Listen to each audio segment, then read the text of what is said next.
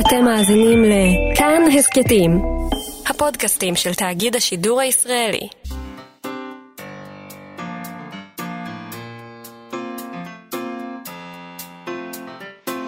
מה שכרוך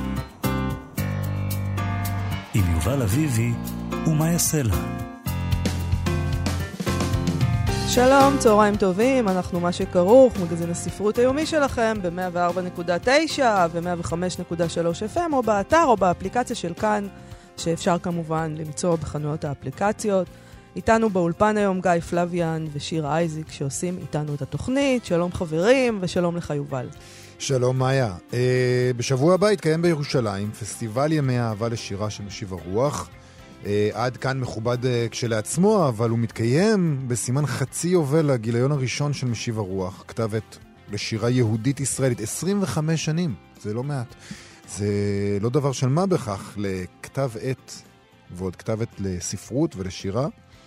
אז אנחנו נדבר עם אחד ממייסדי כתב העת, שמולי קליין. Uh, נברר מה הם רצו כשהקימו את כתב העת והאם השיגו את מטרתם. אה, נדבר גם עם יואב רייס, שהקים את הוצאת הספרים החדשה אפרסמון. אה, עכשיו מתפרסם הספר הראשון, ספרה של אריקה מן, בתו של תומאס מן, טיפוס מעניין מאוד בזכות עצמה.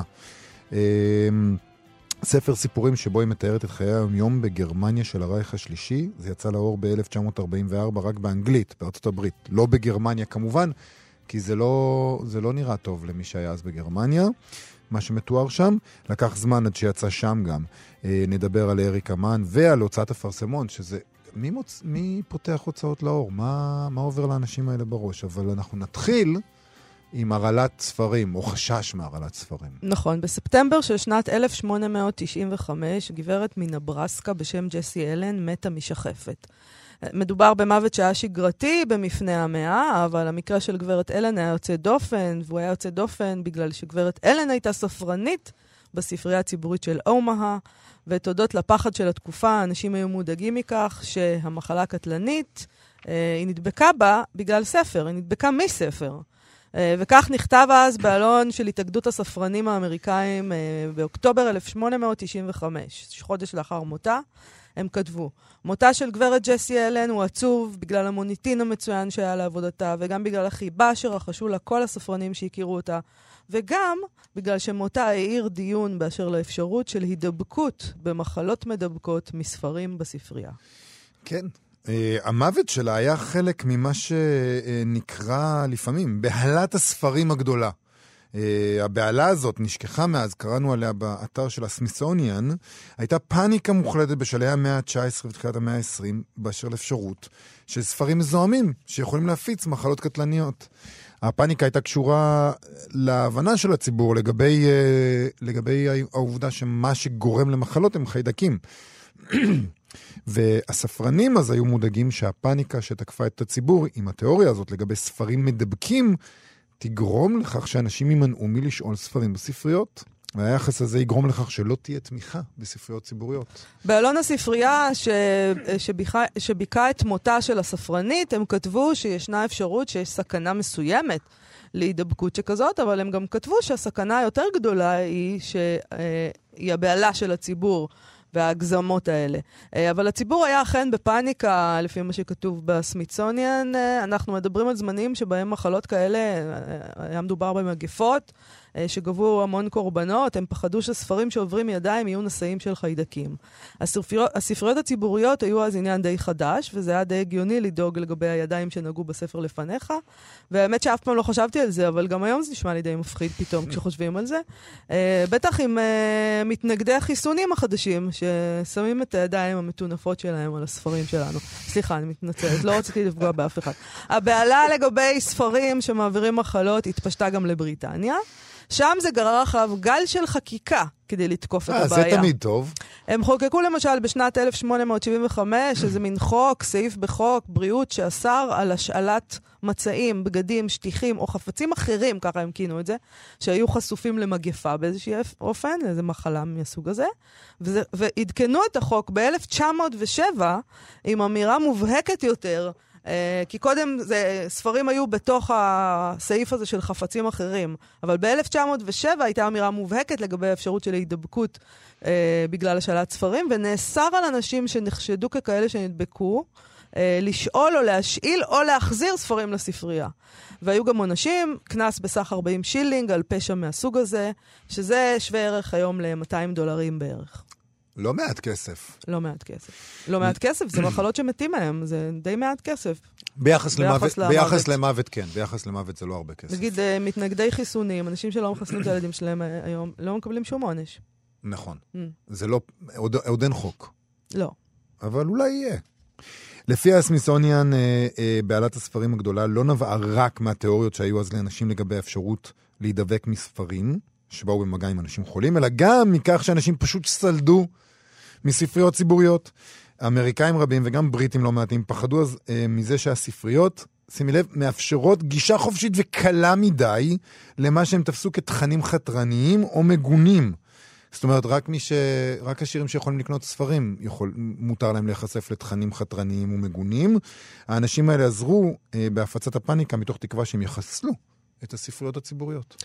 ואין מה לעשות, כנראה שמאחורי רוב הפאניקות אה, בציבור ישנם, אה, יושב איזה פוריטן עם נרגילה, שמנסה לשים עלינו אזיקים. לגמרי, אבל תשמעי, אני, אני uh, עדיין, בימינו אנו, מכיר, אני, אני מנוי לספרייה, ואני לוקח ספרים, אני מאוד אוהב את זה. שואל. שואל, שואל, לא לוקח. לא, לא כמו בספרייה הלאומית, שאנשים לוקחים.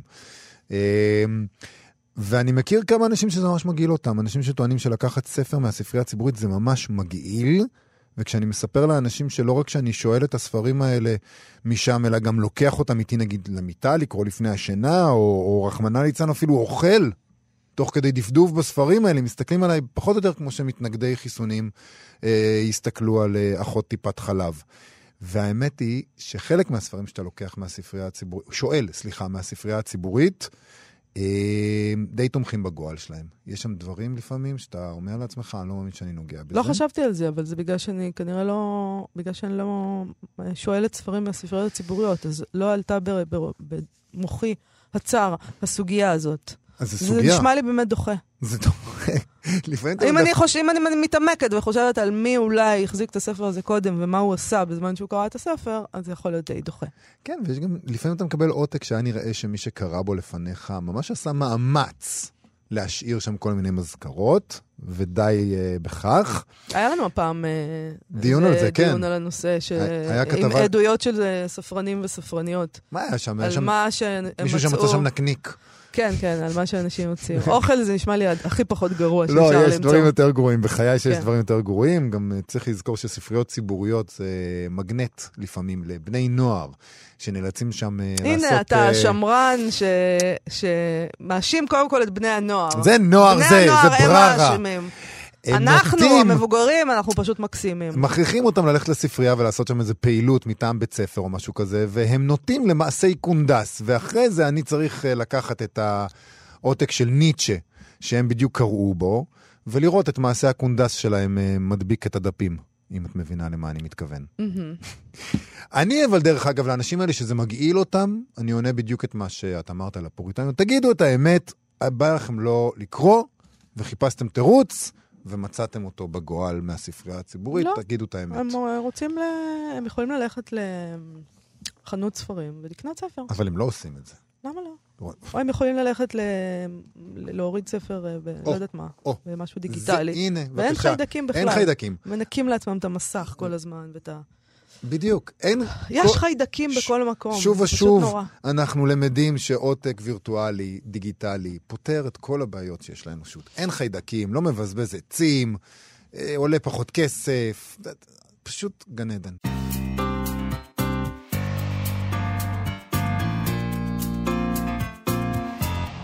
אנחנו מה שכרוך בכאן תרבות, חזרנו עם אריק אמן, שהייתה טיפוס אה, די מעניין, אקצנטרי ודי אמיץ. אה, ספר הסיפורים שלה, האורות קווים רואה עכשיו אור, בהוצאת אפרסמון. הוא מעניין כמעט כמו סיפור החיים האמיתי שלה, היא הייתה בתו של אה, תומאס מן, נמלטה ביחד איתו מהנאצים, אחר כך היא נאלצה גם להימלט מהאמריקאים, היא התחתנה בנישואים פיקטיביים כדי לקבל אה, אזרחות שהגרמנים שללו ממנה, היא הייתה פעילה... עם אודן התחתנה, עם לא אודן. סתם היא התחתנה. נכון, הם היו, הוא היה הומוסקסואל, היא הייתה לסבית, בעצם הם אף פעם לא מימשו את הנישואים שלהם, אבל נשארו נישואים עד למה? מותה. אולי- איך אתה יודע? אולי הם שכבו פעם ש... אחת. אה, יכול להיות, אני לא... לא, לא, לא, מימשו את הנישואים שלהם. לא מימשו את הנישואים שלהם, לא התכוונתי אולי לסקס. הם על הספקטרום, אולי הם נזילים. מגדר נזיל. לא התכוונתי? דווקא אה, לסקס, אז התכוונתי? לזה שהם לא, לא היו, לא ניהלו חיי נישואים. אה, לא יודע מה הם עשו, זה באמת, לא אוקיי. נכנסתי להם לחדר המיטות, כי זה לא דווקא הייתי אותי אז. מאוד מעניין. זה מעניין אותך? ברור. טוב, אפשר לשאול את מי שמבין אה, בעניינים האלה. אה, אני לא זוכר איפה הייתי עכשיו. בקיצור, היא הייתה היא פילה התחתנה איתו נמרצת. בנישואים פיקטיביים, כן, היא הייתה אבל היו נמ- לה רומנים עם כל מיני נשים נפלאות לא פחות ממנה. נכון. יש לומר. היא, היא הייתה פעילה נמרצת נגד הנאצים בתקופות שבהם כולם שתקו, וגם הסיפורים בספר הזה עוסקים בדיוק בזה. הם מתארים עולם שבו האנשים אינם רעים, אבל הם שותקים, הם חיים את החיים, הם מורידים את הראש, הם, אה, הם עושים את, ה, את ההצדעות, והם, נוס, והם מקשיבים לנאומים, הם פשוט נוהגים לא, כמו שנוהגים תחת נכון, משטר. אבל וחלקם חלקם גם מאמינים, מאמין אבל בזה. לא זה משהו פעיל. פשוט, אתה מאמין למשטר. נכון, אני חושבת שמה שמעניין בספר הזה, בסיפורים האלה, זה שהם כולם סיפורים אמיתיים בעצם. כן. אה, זה לא סיפורים שהיא המציאה. היא אמנם כתבה אותם והיא שאבה אותם מ... מדברים שבאמת קרו. מאיזה עולם אתה- כזה, אתה והיא מקבל- הקפידה לא לכתוב על, לא על גיבורים ולא על מנוולים מוחלטים. זה כן, מין... יש שם איזה. מין, נגיד, אה, איזה סוחר כזה, כן? הוא, והוא הוא נקלע לאיזה מצב שבו אתה חייב אה, לדווח על הכנסות מינימליות כדי, אה, כדי ל- להוכיח את היעילות של העסק שלך למשטר. והוא לא מצליח, אז הוא צריך לזייף את ההכנסות, כדי, ואז הוא משלם יותר מיסים, זה בלאגן. והוא אומר לעצמו, אני לא יהודי, אני לא קומוניסט. מה הם רוצים ממני? ובכל זאת מנסים לחסל אותי. זאת אומרת, הוא כן מתנגד למשטר, כי מנסים לחסל אותו רק כלכלית, לא מהסיבה הנכונה. אבל הוא, אבל, אבל הוא לא יהודי. זאת אומרת, הוא מבין למה רודפים את היהודים, אבל למה אותו? אה, ואמרנו שזה יצא בהוצאת אה, אפרסמון, זו הוצאה חדשה, זה הספר הראשון שיוצא שם. הוצאות חדשות שנפתחות זה תמיד דבר שמעניין אותנו. כלומר, נכון. המשוגעים שעושים את הצעד הזה בימינו. אז שלום אה, ליואב רייס, מו"ל הוצאת אפרסמון. שלום, שלום. אז מה, מה... אז יצאתם מדעתכם, או מה? מה... למה החלטת להקים הוצאה? עבר לך בראש? לא? מה? ככה שורפים את- הירושה, לא? אה, נכון. כן, זה דרך אחת. האמת שזה דרך נהדרת לשרוף ירושה. נכון, וגם לה- להשאיר ככה איזה חותם תרבותי. נכון. אבל לא, לא ממש, אתם יודעים שהוצאות קטנות, יש להם מקום, גם מהסיבה הפשוטה, התקורה היא שונה, אוקיי. ואני לא צריך להכיל הרבה פיוט, ואני עושה את זה מהאהבה שלי ומהיכולות שלי. אה, ולכן, אה, כן, כולנו נקטר, אני כבר למעלה מ-30 שנה בתחום. כולנו מקטרים לאורך כל השנים, ובסופו של דבר... וממשיכים. מתקיימים- וממשיכים ומתקיימים בכבוד, וזה בעצם הפנטזיה של כולנו, להטביע חותם תרבותי ולהתקיים. אז למה בחרת ב... ב... להוציא את הספר הזה של אריק אמן, שאני לא אמרנו, וכדאי להגיד שתרגמה אותו מאנגלית עידית שורר, ועוד מעט נסביר למה זה מאנגלית ולא מגרמנית. יש סיבה. אה, סיבה טובה. כי בדרך כלל אין סיבות טובות לזה, אבל הפעם יש. אז למה דווקא זה? אה, זה משתייך, הספר הזה יש לו איזשהו קו רציף לבחירות הספרותיות בכלל של ההוצאה. אה, נלך טיפה אחורה, הייתה כן. מהפכה חקלאית, הייתה מהפכה תעשייתית, ובסוף המאה ה-19, מה שהתחיל כהגדרתי, מהפכה של הנפש. מדע הנפש, העיסוק בפסיכולוגיה, ההגדרה של האני האישי והאני במישור החברתי. אה, וכחלק מזה היו כל מיני תופעות שבאו לידי ביטוי בתיאטרון, בספרות.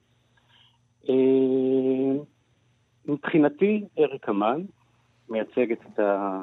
היא אחת מאלה שמייצגות את התופעה הזו. אה, הן בהיותה אה, לסבית, עיתונאית, אה, כותבת אה, דוקומנטרי, ובאמת עם סיפור אישי אה, רחב ביותר. למה הספר הזה? אה, תקופה, אני חושב שיש צורך אה, להוציא לאור ספרים שעוסקים בשנים האלה, ב- מעליית הנאצים ומלחמת העולם, כדי להנגיש את זה כל פעם בצורה שונה לדור חדש, בסיפורים שונים, בשפה שונה, אה, ולהמשיך את הדיון הזה על הבנאליות של הרוע. כן. שזה בעצם הספר, בזה הוא עוסק. באנשים הפשוטים שמאבדים את האמון אחד בשני בגלל כל, כל אותם חוקים שהמפלגה מוציאה חדשות לבקרים, אה, שפוגעים באיכות החיים של האזרח הקטן ביום-יום. והפחד הזה הסיפור. שיגידו עליו שהוא בוגד. גם כשהוא בוגד, גם שהוא לא נאמן, כן. וגם אה, שהוא אה, לא מציית לחוקים, ובסופו של דבר הם חוקקו חוקים שסתרו אחד את השני, והאזרח הפשוט נכנס לאיזה לופ שלא ידע בעצם איך לצאת ממנו, ורק קיווה שהימים האלה יחלפו. אתם כותבים בפתח... האחרון- כן, סליחה. אתם כותבים בפתח הדבר, הסיפורים של מה נטועים במציאות היומיומית של גרמניה ההיא הם אותנטיים ומוחשיים, זה נכון.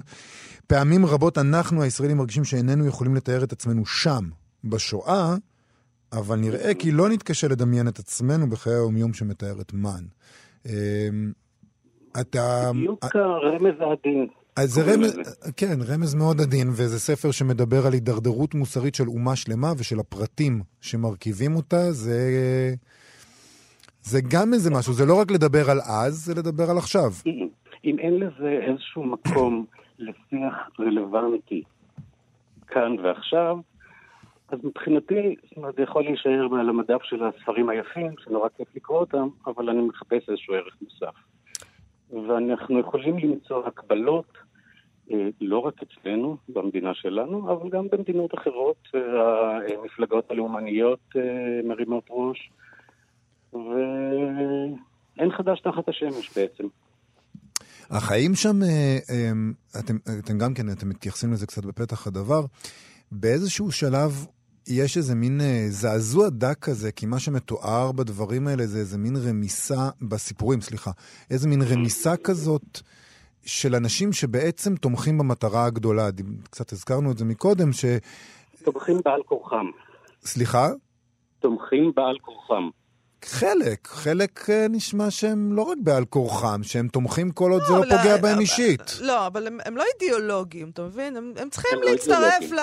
למפלגה, אז הם מצטרפים, זה לא אידיאולוגים גדולים, זה אנשים שחיים את החיים שלהם, הולכים כמו עדר, אבל הם לא האידיאולוגים הגדולים, הם לא הם לא- פעילים הם לא- גדולים במפלגה, הם מנסים לשרוד שם בתוך הדבר הזה.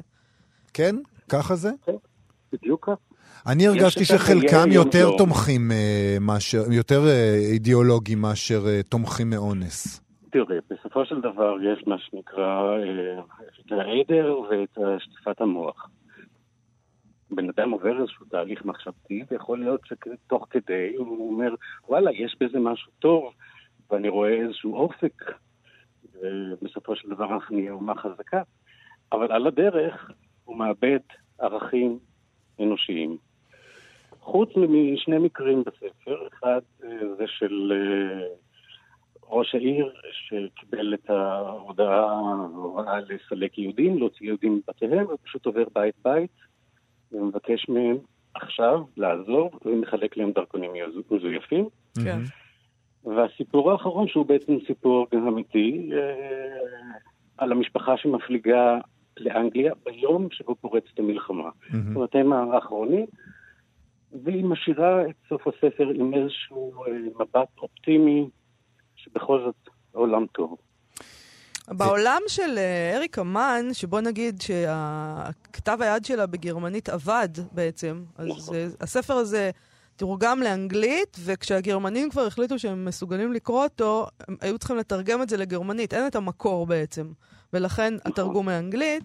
אה, אבל היא גם הייתה טיפוס מאוד מאוד מעניין, וגם אם אתה מסתכל עליו, ואתם, יש כאן אה, אחרית דבר מאוד מעניינת אה, למי שירצה, אה, אז אם אתה מסתכל על החיים שלה... שנכתבה עבור המהדורה הגרמנית, שיצאה ב-2004. נכון, אבל גם החיים שלה, לא, לא, לא זו בלבד שהיא נאלצה לברוח מהנאצים, אלא כשהיא הגיעה לארה"ב, היה איזה רגע שהיא כבר נאלצה לברוח גם מהאמריקאים ומהמקארתיזם. זאת היא אומרת, משכה אש. כן, היא משכה אש וגם ה... העולם, המאה ה-20 הייתה מאה מאוד קשה. כן, קצת הקדימה במובנים. נכון. אה, כמו שהיום אנחנו היינו קוראים לה פעילה חברתית.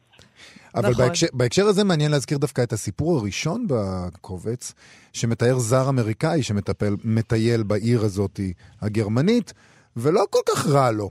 זאת אומרת, הוא לא מסתכל בזעזוע על צלבי הכרס. קצת מופתע. הוא מופתע, אבל הוא אומר, טוב, אבל ההיטלר הזה, הוא עושה דברים טובים, ואם קצת הגרמנים או היהודים סובלים, אז אה, לטובת האומה הגרמנית זה קורבן שאפשר להקריב, וסך הכל, הלך הרוח הזה, אה, הוא לא... הוא, הוא, מחליק בגרון. כן, אפשר, אפשר לחיות עם זה, זה לא נראה לו נורא נכון. ואיום. נכון, נכון. אה, יותר מזה, הספר במהדורה המקורית, אה, שיצא לאור ב-39, מכיל איורים שקיבלתי את הזכויות עליהם. אה, שכל פרק נפתח עם איור כן. של איזושהי סצנה מהעיר הזאת, מהעיר ללא שם, שהיא כל גרמנית כזו, שבעצם באמת מראה, יש כיכר, כיכר העיר עם הפסל, ויש את החנויות, ויש את אה, החנות שמוכרת את התשמישי קדושה, ויש אה, הכנות לקראת חג המולד, ויש את האוניברסיטה שהמרצה עומד בפני הסטודנטים ולא יודע שבקהל יושב מישהו מטעם המפלגה ורושם את הדברים שלו. מהמם. היא עיגנה את זה, את הנרטיב הזה, עם איזשהו עיתונאי, תייר אמריקאי, כדי לתת לזה איזשהו, איזושהי מסגרת. אבל בסופו של דבר, היא התמקדה ב- במשטר ובחוקים וברוע הפשוט. יואב, מה אתם אה, עוד מתכננים להוציא בעתיד? אוי, מלא. ספר. ספר קצת. ספר. אז אה, שני הספרים הבאים, אחד זה קובץ סיפורים של די.אץ' לורנס שנקרא הקצין הפרוסי, שראה אור ב-1914. אה, לאחר מכן אנמרי שוורצנבך, גם לסבית. שהיה לה רומן עם אה, אריק אמן. נכון. אני בדקתי את חיי האהבה, אני בודקת את חיי האהבה של כל הסופרים שאני. קוראת. כן, כן, כמו זה- ששמע- כבר שמעתי על אודם, זה בסדר, הם לא היה להם חיי אישות, זה בסדר. אבל אה, אה, אני, אני אומרת שיכול להיות שהם שכבו פעם אחת לנסות, לראות איך זה. אל תהיו כאלה מרובעים. היום הכל נפתח מגדר. ב- האמת. האמת שבאותה תקופה, בתקופת אה, ויימאר וכל זה, באמת העולם. היו הרבה הרבה יותר אה, נזילים וגם מאיתנו. היום, אה, יובל, הם, הם הם חזרו להיות נזילים. אני מקווה שזה לא. אומר שאנחנו בתקופת ויימאר עכשיו, אה, מי יודע מה הולך לקרות לנו. אה, אתה הולך נכון. להוציא את קולט גם, נכון? אני הולך להוציא קולט שניים, אחד אה, כבר תורגם, אה, אה. דיאלוג בבית. זה נהדר. זה מאוד אה, משמח. בכלל, אתה מוציא קלאסיקות, זה מה שקורה פה. אני רואה את הרשימה, אנחנו מדברים על קלאסיקות. כרגע יש לי כמה ספרים יפנית, שזה אהבה שלי, ספרות יפנית. אה, מה עוד? אבל כולם בעצם אה, מסוף המאה ה-19, מחצית הראשונה של המאה ה-20. לגמרי. הספר הכי מאוחר שלי זה כריסטופר אישרווד, שנכתב ב-62. תשמע, זה באמת אתה מבזבז את הירושה, אבל אה, בסדר, אנחנו מודים בש- לך על כן, כך. בשבילנו זה טוב, זה קורבן שאנחנו מוכנים להקריב, הירושה שלך. יואב גם רייס. אריק אמן, האורות קווים, הוצאת אפרסמון, תודה רבה לך על השיחה הזאת. תודה תודה רבה רבה. לכם. להתראות. להתראות.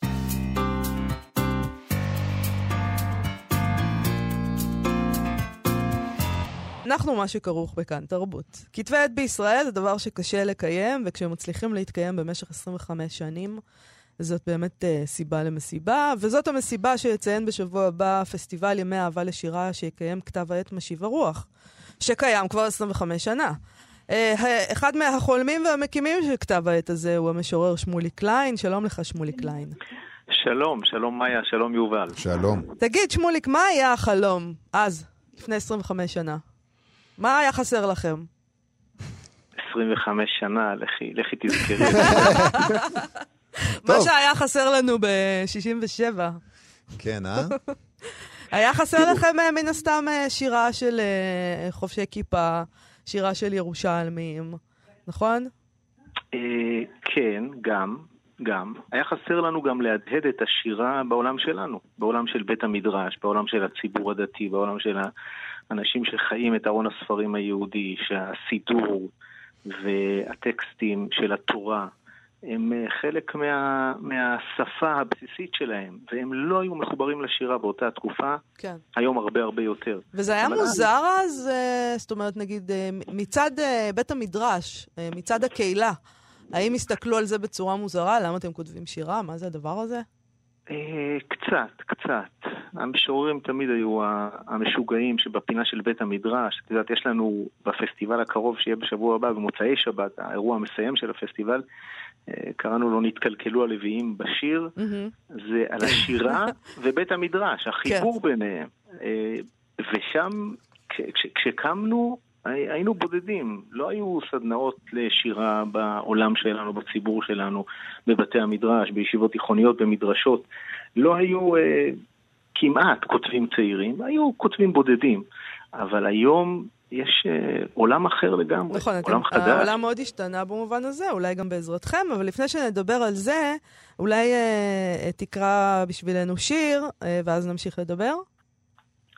שיר. אז איזה שיר לקרוא? מה את מציעה?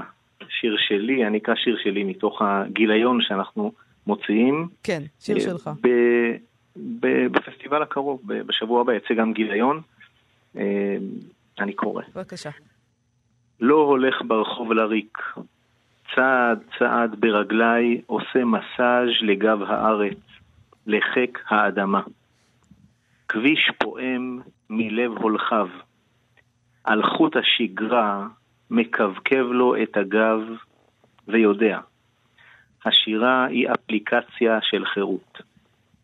את שריר החיפוש משחרר ומנגן אות אחר אות בווייז שמיים. בקצה הנפש וגם הנשמה נשברו. אני היעד ענו ואמרו, אני הנהג. חוט השגרה, על חוט השגרה. זה יפה. איך, זה היה, אבל אפליקציה של, השירה היא אפליקציה של חירות? השירה היא אפליקציה של חירות. יש בזה משהו בעצם, אה, פתאום אני מקשיב לדברים האלה ואני אומר, יש בזה משהו שעלול להכעיס את הציבור הדתי. מה זאת אומרת אפליקציה של חירות? אין חירות, יש, אה, יש אה, עוד תוקף, פעם אתה מתחיל עם זה. ה- אני שואל אותו, הדעות הקדומות שלך. איזה דעות קדומות? יש... על אה, הציבור הדתי. חס וחלילה, אין לי דעות קדומות. יש פה נציג מולנו שיכול אה, אה, להבהיר, קליין, נציג תבהיר. ה- הציונות הדתית. בתור הנציג. שמולי קליין. אה, אבל לא, אני, הרבה פעמים כאילו... מתפלל, יש מתפלל איזה- שהוא יוכל לייצג את שמולי קליין. יש אבל איזה סוג של סתירה בין אומנות לבין, מה? דתיות. אני, אני חושב שלא. שלא. אני חושב שלא. אני באמת חושב ש...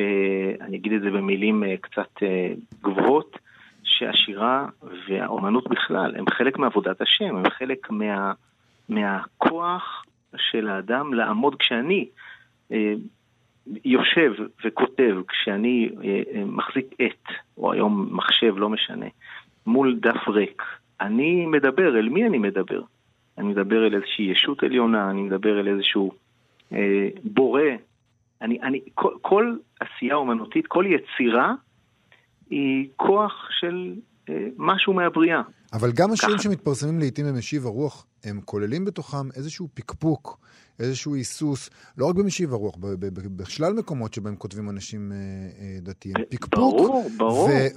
ושאלות על האם כן או לא להאמין, ומה זה אומר להאמין, שאלה שאלות שהרבה פעמים חלקים מסוימים בציבור הדתי לא מוכנים לשאול. אמונה, אמונה, יובל, אמונה היא שריר. בסדר? השריר הזה יש לו אה, נפחים מסוימים, יש לו כוחות מסוימים, יש לו אנרגיות שבאות והולכות. האמונה היא לא קבועה, אין מתג שנקרא אדם מאמין. הוא לוחץ על המתג, אתה יודע, עכשיו אני. מאמין, זהו. יש כל הזמן תהליך, יש כל הזמן.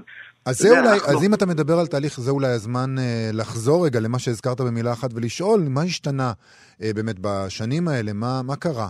זה נעשה יותר מקובל, זה נעשה יותר... אה, אה, השריר נדמה הזה- שהציבוריות הישראלית, אה, יש בה מקום נרחב היום לחובשי כיפות, אה, גם בשירה, גם בתקשורת, בכל, אה, בכל החלקים. אה, וככה אני, נראה לי, אני לא יודעת אם אתה מסכים נכון, איתי. אה, אתה- נכון, נכון? אתה- נכון. אתם עוד זקוקים לכתב עת משלכם בעצם? אה, מה זה, מה זה כתב עת משלנו? אה, צ'סלב מילוש הוא משלנו, הוא פרסם במשיב הרוח, השיר שלו אה. פורסם במשיב הרוח. יוסי שריד, זיכרונו לברכה, הוא משלנו, הוא פרסם במשיב הרוח. משיב הרוח הוא כתב עת לשירה יהודית ישראלית כאוריינטציה. אז לא חייבים לנו- לבוא עם כיפה, אתה אומר, על הראש בשביל זה. איזה שאלה, לא חייבים, לא חייבים לבוא עם, לא חייבים לבוא אה, אה, אה, יהודים או ישראלים, או ש- צריכים להיות אה, כותבים טובים. השירה צריכה להיות איכותית ונוגעת ומשמעותית. האוריינטציה של כתב העת, כן. אנחנו רוצים לדבר על תרבות יהודית ישראלית, אנחנו רוצים לדבר על ארון ספרים. אנחנו עכשיו עומדים באמצע פרויקט של כתיבת אה, חמישה חומשי אה, שירה. בסדר? טקסטים שיריים שמלווים את התורה. מהמם. על כל פרשה, שיר, אה, אה, יש עולם עצום של, של, אה, של אה, כר נרחב ליצירה אומנותית, שלא תמיד מנוצל, היום הרבה יותר אגב, מאשר אז, לפני 25 שנה. כן. כי אז רוב הטקסטים שפורסמו נגעו במקומות אחרים לגמרי, בחלל, ה- בשדה האומנות והתודעה. והיום העולם השתנה, היום יש קהילות, אנחנו, רק משיב הרוח, מפעיל קהילות כותבות בכל רחבי הארץ. אה, יש לנו אה, כיתת שירה למשוררים בראשית דרכם, שעשרות משוררים עברו בכיתה הזאת, וחלקם הם אה, גדלו וצמחו וטיפסו ועלו למעלה. אלחנן ניר, בוגר של כיתת השירה שלנו, ועמיחי חסון, ושלומית נעים נאור, ועוד אה, עשרות, אה, רות קרייבנוב. משוררים מצוינים ש, שקיבלו פרסים, ראשוני המפרסמים במשיב הרוח, סיון הר שפי ואבישר הר שפי, עולם שלם של משוררים שצמחו מתוך ה, הגל הזה של אז בוא היצירה נגיד- שאנחנו... שוב, שיש לנו, אה, אתם, אתם, אתם התחלתם, אי אפשר אה, להגיד את זה אחרת, לפחות בתחום השירה. אנחנו מדברים פה על ארבעה ימים אה, של פסטיבל, שיש פה רשימת אירועים שלא נוכל למנות אותם, אבל באמת נכון. אה, כל אני מיני רק נושאים. אזכיר. בבקשה. אזכיר, אזכיר במילה, זה מתחיל ביום רביעי במכון ון ליר, יום רביעי וחמישי, ובמוצאי שבת במכון הרטמן. אנחנו בירושלים, תצטרכו לנסוע, אבל אה, יש אירועים על, אה, על הארוס והשירה, ויש אירועים על הפוליטי במשיב הרוח והאישי בשירה, ויש אירועים על חוט הכסף של סדרת הספרים שיצאו במשיב הרוח, ואירוע של כיתת השירה שלנו, ואירוע על היצירה האמונית בכל הרנסאנס שלה, לא רק בשירה, גם בקולנוע וגם בספרות וגם באומנות, שאירוע מרתק, כי באמת השירה הייתה, אני חושב, הראשונה, כן. אבל היום אנחנו כבר במקום אחר. אוקיי, אז אה, לסיום אה, נודה לך אם אה, תקרא עוד שיר. וואו, אני אקרא שיר של אלחנן ניר, שיר מתוך הספר שלו שנקרא מי שנפלה עליו מפולת.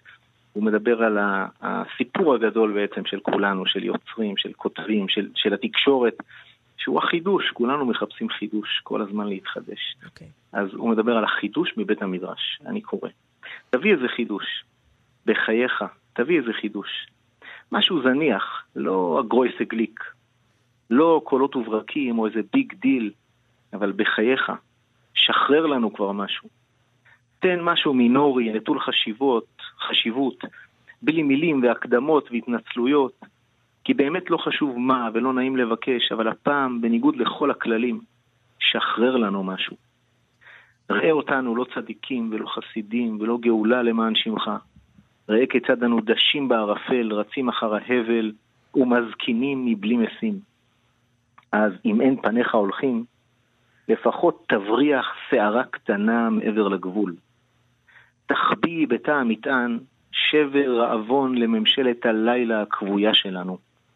אני נשבע שלא נדקדק ולא נתפלפל, אפילו לא איפה היית בשואה. נשמח על כל פירור ונדע שהורדת חידוש אל חיינו היבשים המסורים בידיך.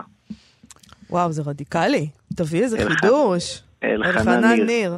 אה, אוקיי, אז אה. שמולי קליין, תודה רבה לך על השיחה הזאת. דיברנו על פסטיבל ימי אהבה לשירה, שיקיים כתב עת משיב הרוח, וזה קורה בשבוע הבא. אה, לכו משיב, בהמוניכם. משיב משיב הרוח. משיב משיב. הרוח. תודה, שמולי קליין. להתראות. להתראות.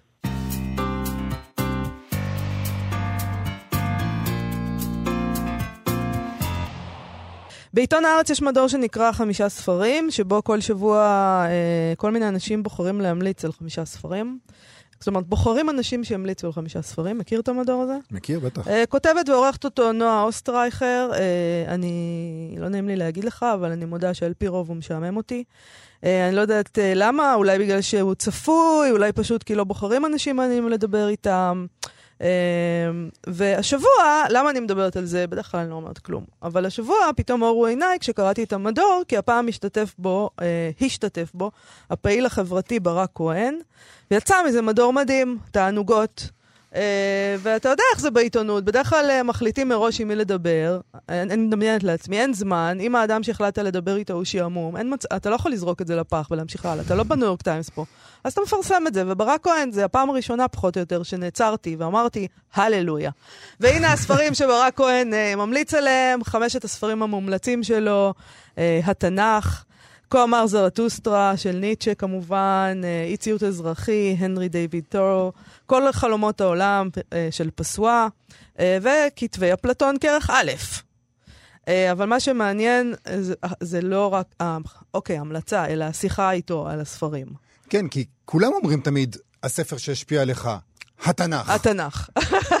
אבל הנה מה שהוא אומר, הוא נשאל כך, כשבחרת את הספרים אמרת לי שאת ההשראה לתנועת באים לבנקאים קיבלת ממשה רבנו, האומנם? וככה הוא עונה. יש בתנ"ך חזרה על מודל פעולה של הגעה למי שתופס את עצמו אה, כתחליף לאלוהים. בספר שמות, פרשת בו מתחילה כך, ויאמר אדוני אל משה, בוא אל פרעה כי אני הכבדתי את ליבו. בפרשה שקודמת לה, מתואר איך פרעה מחשיב את עצמו לאל, ומשה חושף אותו כבן אנוש. לך אל פרעה בבוקר, הנה יצא המימה וניצבת לקראתו על שפת היאור. למה דווקא היאור? רש"י מפרש, כי שם עשו את הצרכים. אני חושב שאלים לא עושים צרכים. אה, כלומר, שם אפשר להוכיח, כותב אה, אה, ברק כהן, ששם אפשר להוכיח שפרעה הוא לא אל, כי אל אינו עושה צרכים, אלא אדם. כשמדברים על המאבק שלנו, מתייחסים בעיקר לעובדה שאנחנו מביכים את החזקים וחושפים את נקודות התורפה שלהם. זה יפה. Uh, בבית ספר מלמדים אותנו שהוויכוח בין פרעה למשה היה על נרטיב של שחרור לאומי. אבל הבקשה של משה היא קודם כל לתת לבני ישראל ללכת לזבוח לאלוהים במדבר. כלומר, משה אומר לפרעה שיש אלוהים אחרים, פרעה אינו מכיר באלוה, באלוהים הזה בכלל, אז הוויכוח ביניהם הוא בשאלה מי הריבון על המציאות. אחר כך, כשהגיעו המכות, פרעה מתרכך ונותן להם ללכת לזבוח, אבל אינו מסכים שיקחו גם את הילדים. משה לא זז מהדרישה שלו, הוא אומר, אני רוצה הכל, אני הולך עם הילדים, עם הבקר, עם כל מה שאמרתי בהתחלה. כל מה שאמרתי בהתחלה יקרה, ואתה פרעה תיתן לי דברים כדי לממש את זה. האמונה הזאת, שאם השם שומר אותך, אתה לא תינזק גם בעמידה מול מלך, זו השראה למאבק במשטר דיכוי. בניגוד למשה, הוא אומר, שנדרש לעמוד מול מלך זר, אליהו הנביא צריך לבוא למלך שהוא מתוך בני ישראל. זו משימה קשה הרבה יותר, כי אחיו ואיזבל אשתו נהנו מלגיטימציה גדולה והייתה להם קואליציה עם קבוצה דתית של נביאי הבעל. מה שהכי משעשע אותי בסיפור של אליהו, שקוראים לו, אחריו קוראים לו עוכר ישראל. כל הפעילות של אליהו עוסקת בהתנגדות למשטר, ובסופו של דבר, למי אנחנו משאירים כוס בפסח? לאליהו. לא לאחאב, אלא לאליהו, זה כן. מה שהוא אומר. Uh, טוב, אנחנו כבר לא רגילים לאנשים כל כך מנומקים בספירה הציבורית, וזה באמת תענוג. בהמשך הוא נשאל מתי ואיפה הוא נחשף לניטשה, והוא עונה שבמקרה. הייתי בן 17 וחצי, גדלתי בפנימייה, עולם התוכן שלי היה עופר לוי וזוהר ארגוב, והסביבה התרבותית המזרחית. ניטשה לא היה שם. אבל אחות של אחד החברים שלי, שהייתה סטודנטית, נתנה לי עותק. הייתי המום. בנערותי, הציר הפוליטי שלי היה יחסי מזרחים-אשכנזים. את כל האשמה למה שקורה הייתי מצמיד לשיח העדתי. אבל ניטשה ריסק אצלי את זה. בכה אמר זרטוסטרה הוא בעצם אמר לי, למה שקורה אין שום קשר למזרחים אשכנזים. יש פה תופעה הרבה יותר רחבה ועמוקה, שהיא כל המהפכה המתמשכת בתרבות המערב. קודם כל המעבר ממשטר פאודלי בחסד האל לשלטון מדיני של האדם באדם, ולמשמעויות של המעבר הזה בקביעה מי הריבון. הרבה מאוד אנשים אינם מבינים, במיוחד בישראל, שהדיבור על מדינה יהודית הוא הזוי, כי אם המדינה היא הריבון, תצייתו לחוקי המדינה. ואם האלוהים הוא הריבון, תצייתו לחוקי האל. אי אפשר לערבב. השלטון המדיני נולד על רקע מות האלוהים. היה אל, שהוא היה הבסיס לצורת החיים המשותפת, ואז באה המדינה והחליפה אותו. ניטשה קורע את המודל הזה לגזרים, וגם את מערכת המשפט והעיתונות. כל מה שהוא מתאר שם, אני ראיתי פה. אנחנו לא נוכל uh, לקרוא את כל המדור הזה שברק כהן uh, השתתף בו uh, השבוע, אבל הוא מאוד מאוד מומלץ. כן, באמת. אני, זה... אני גם... חושב שבאופן עקרוני, כשנגיד אתה רואה רשימה כזאת ויש בה את התנ"ך, ניטשה ו- ואפלטון, אתה אומר לעצמך, או, אלוהים. כן, עוד הוא עוד, המציא, כאילו. כן, יאללה. שחק. אותה עכשיו. אבל אז אתה קורא את התשובות שלו, הוא יודע על מה הוא מדבר. וזה, וזה גם פרשנות יפות, זה לא סתם קריאה. אוקיי, אז אה, אנחנו הגענו לסיום התוכנית, ולקראת סיום, כרגיל, ימי רביעי, אנחנו מספרים על כמה אירועים ספרותיים לסוף השבוע, למי שמעוניין. אז מחר, יום חמישי, בשעה שבע וחצי בערב, תתקיים השקה על הספר קדיש, על חשיכה ועל אור, של דנה אמיר, שיצא בהוצאת אפיק. זה יקרה בחנות עולת ספרים ברחוב מזה בתל אביב, בהנחיית מיכל בן נפתלי. השתתפו באירוע הזה יפתח אלוני, דוקטור מירב רוט, אורית נוימאייר פוטשניק, וכמובן דנה אמיר עצמה. מחר גם יתקיים אה, ערב שירת דור ה-Y, שעליו דיברנו השבוע, רק על עצמי, שלכבודו אה, דיברנו השבוע עם אה, אה, המשורר תהילה חכימי בתחילת השבוע. זה יקרה בשעה שמונה וחצי בתיאטרון קרוב, שם אה, חכימי ואלון בר ולילך ובר ידברו על אינדיבידואליזם ואחריות חברתית, מימוש עצמי, אידיאולוגיה, פוליטיקה, כל הכלכלה, כל הדברים שמעסיקים את אה, דור ה-Y בשירתו. אה, וגם איך כל הדברים האלה באמת נכנסים לתוך השירה. Uh, מחר בשמונה וחצי בערב בגן הסוס בירושלים יתקיים אירוע שיר באמצע ירושלים במתחם חלונות מתגשמים, שהוקם כמחווה לאומן ואקטיביסט יורם אמיר. Uh, בו יקראו שירה על ירושלים, של מעלה ושל מטה. Uh, עוד פעם, זה ערב שעושים אנשי כתב עת משיב הרוח, והשתתפו בו סיגלית בנאי, בכל סר לואי, נדיה עדינה רוז, סליחה, יונתן קונדה uh, וינחה אליעז כהן. ללא לאות האנשים האלה עושים ועושים ועושים. כל הכבוד. אה, אנחנו בזאת נסיים להיום ולשבוע. נודה לשיר אייזק ולגיא פלוויאן שעשו איתנו את התוכנית.